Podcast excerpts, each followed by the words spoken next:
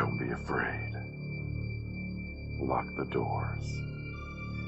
Turn out the lights. And climb into bed. It's time for Hillbilly Dead Time Stories.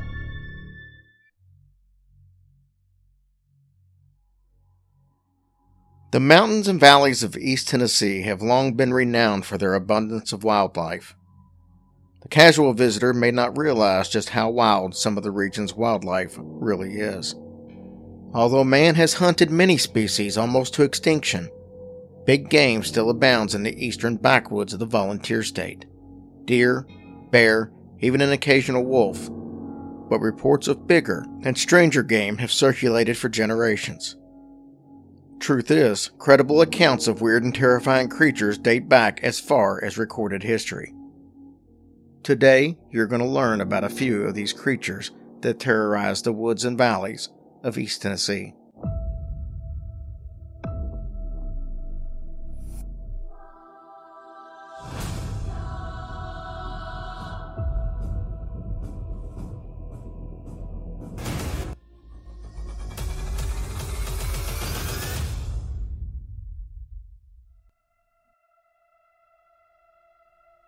In the fall of 1777, a solitary French trapper was staying in a wilderness cabin on a bluff overlooking the Cumberland River.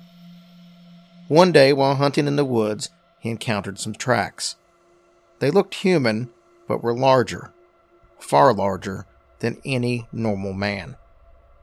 The next morning, the trapper awoke to an unearthly noise and heard something big prowling about outside, trying to get into the cabin. That was enough for the Frenchman.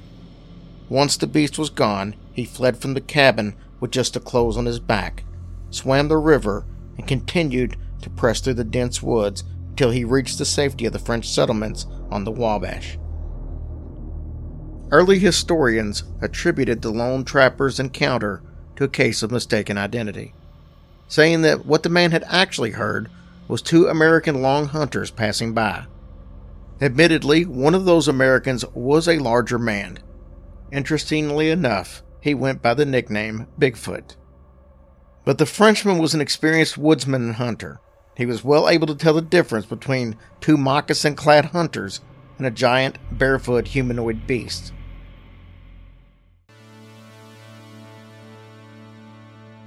Since the French trapper sighted this monster in the Cumberland Basin in the 18th century, Similar tales of giant hairy creatures have emanated from all corners of the Mid South.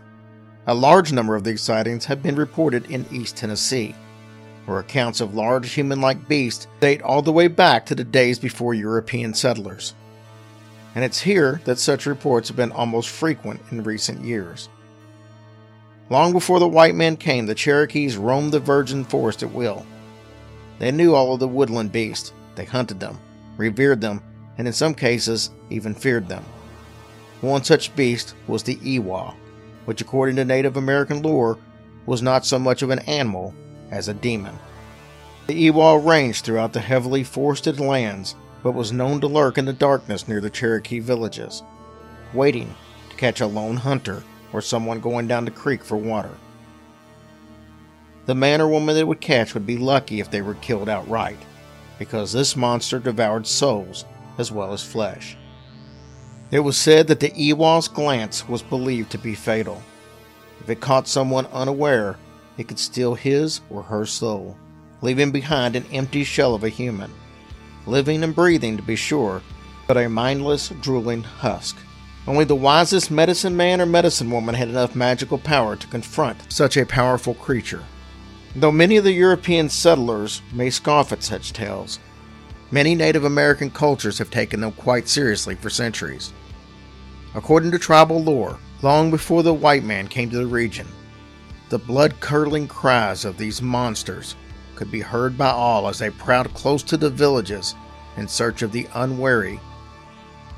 Remains of the ancient villages often show that they were once surrounded by massive earthen walls and log stockades. Were these structures built just to keep out enemy tribes? Or were they so massively built to keep out the Ewa? So many everyday dangers were encountered by America's early pioneers that tales of monsters such as the Ewa did not attract much attention. But the middle decades of the 19th century, there was an upsurge in sightings of a gigantic ape like creature, a creature that often exuded a corpse like stench. When taken separately, it would be easy enough to ignore or explain away some of these sightings.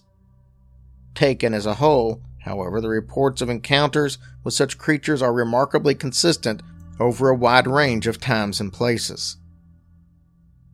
Published references to giant humanoids in this area date back to at least the 1820s. The first reliable accounts of a sighting occurred in 1851. That's when an ape like creature was reported roaming the Ozark Mountains in Arkansas. In 1869, there was a similar sighting in western Missouri near the Kansas border. The locals there called it a wild man, and they nicknamed it Old Chef. In the summer of 1869, for some reason, the creature had come down from the seclusion of the high country and wreaked havoc on the local people.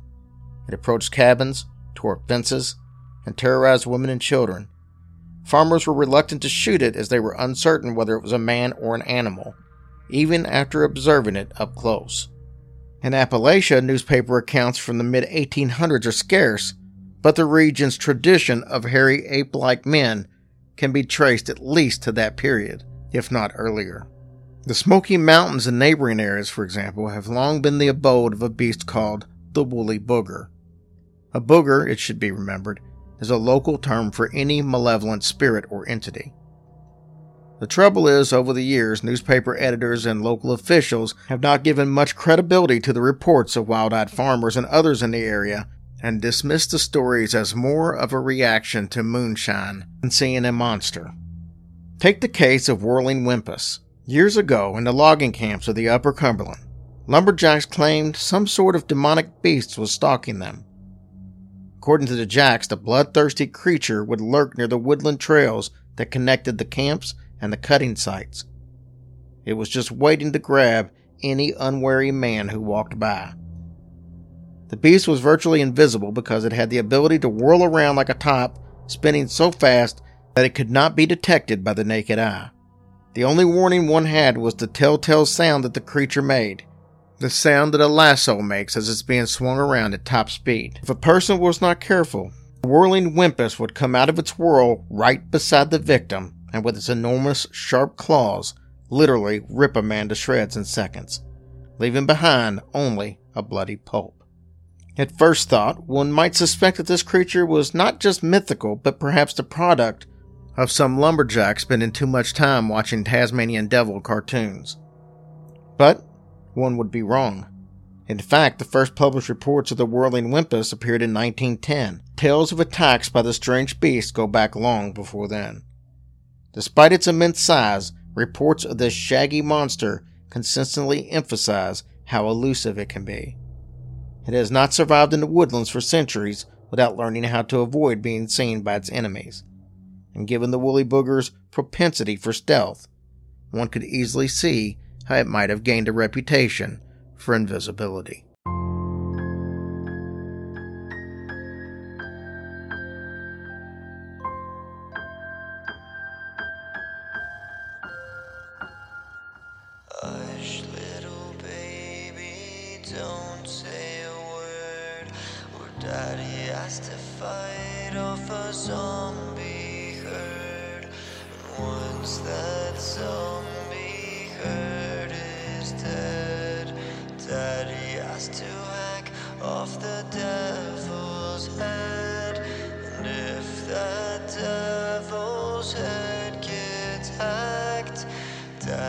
tries to hunt down a werewolf pack. When that werewolf pack goes down, Daddy has to slaughter an evil clown. And after the evil clown is killed, Daddy has to take on a vampire guild.